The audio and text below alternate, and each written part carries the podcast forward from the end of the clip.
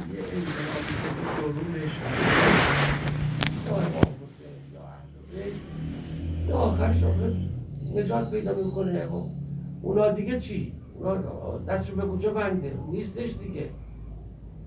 گفت که رئیس ساواک مشهد قبل از انقلاب خونشو میسار میبرد سر فلک کارگر میبود، یه آخوندی بود وضعش خیلی بد بود، حالا من میدونه هستن یه آخونده هفته دو روز پنج شب و جمعه میرفت سر کار، هم زندگی خودشو میچرخون هم این کمکی به پدر مادرش میشه.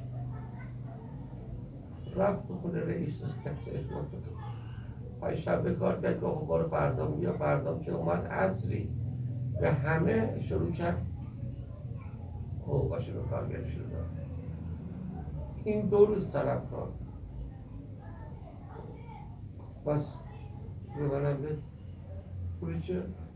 کار کرد شرط زد موشش، گفت دو روز کار کردم یکی دیگه هم زد، گفت هر روز یه سیم. جریه افتاد اومد گذشت یه سال دو سال. گفت رئیس ساواک مرد. همون روز رفتم حرم بودم آقا این خیلی به ما ظلم کرده، اون مدت گرفتاریه من، این بعد سیبی به من زد و من هیچ کاری نکردم. گفت شب خواب دیدم. گفت شب خواب دیدم و دیدم که میخوان اینو تازه دفنش کردن، ملکین نقالن که میخواستن انتقال بدن اومدن این جنازه رو ببرن.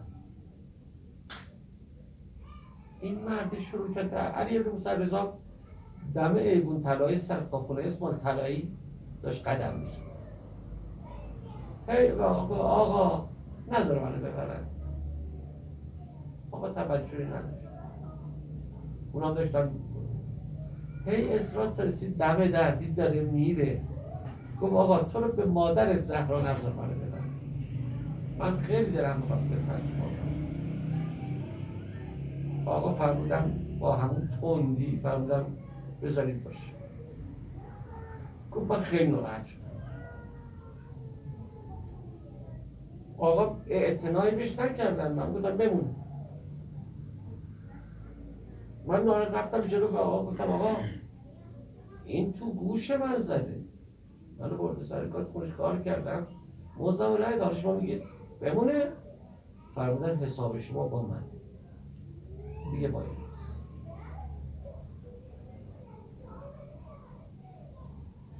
خداوندم و میگم به دشمنان انسانه وگر چیزی باید انسان نباید خوشحال باشه، چون خداوندم در اساس بنده هاشو به هر رنگ و نژاد و زبان و هر چیزی دوستشون داره.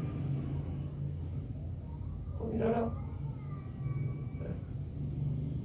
خلقتشون کرده، یه علت غایی دارن. این انسانی که اینقدر حلوا حلواش کرده حالا خودش به خودش ظلم کرد، خودش به خودش اذیت کرد، خودش به خودش جفا کرد، اما انشاء باید خیر بخواد برای مردم.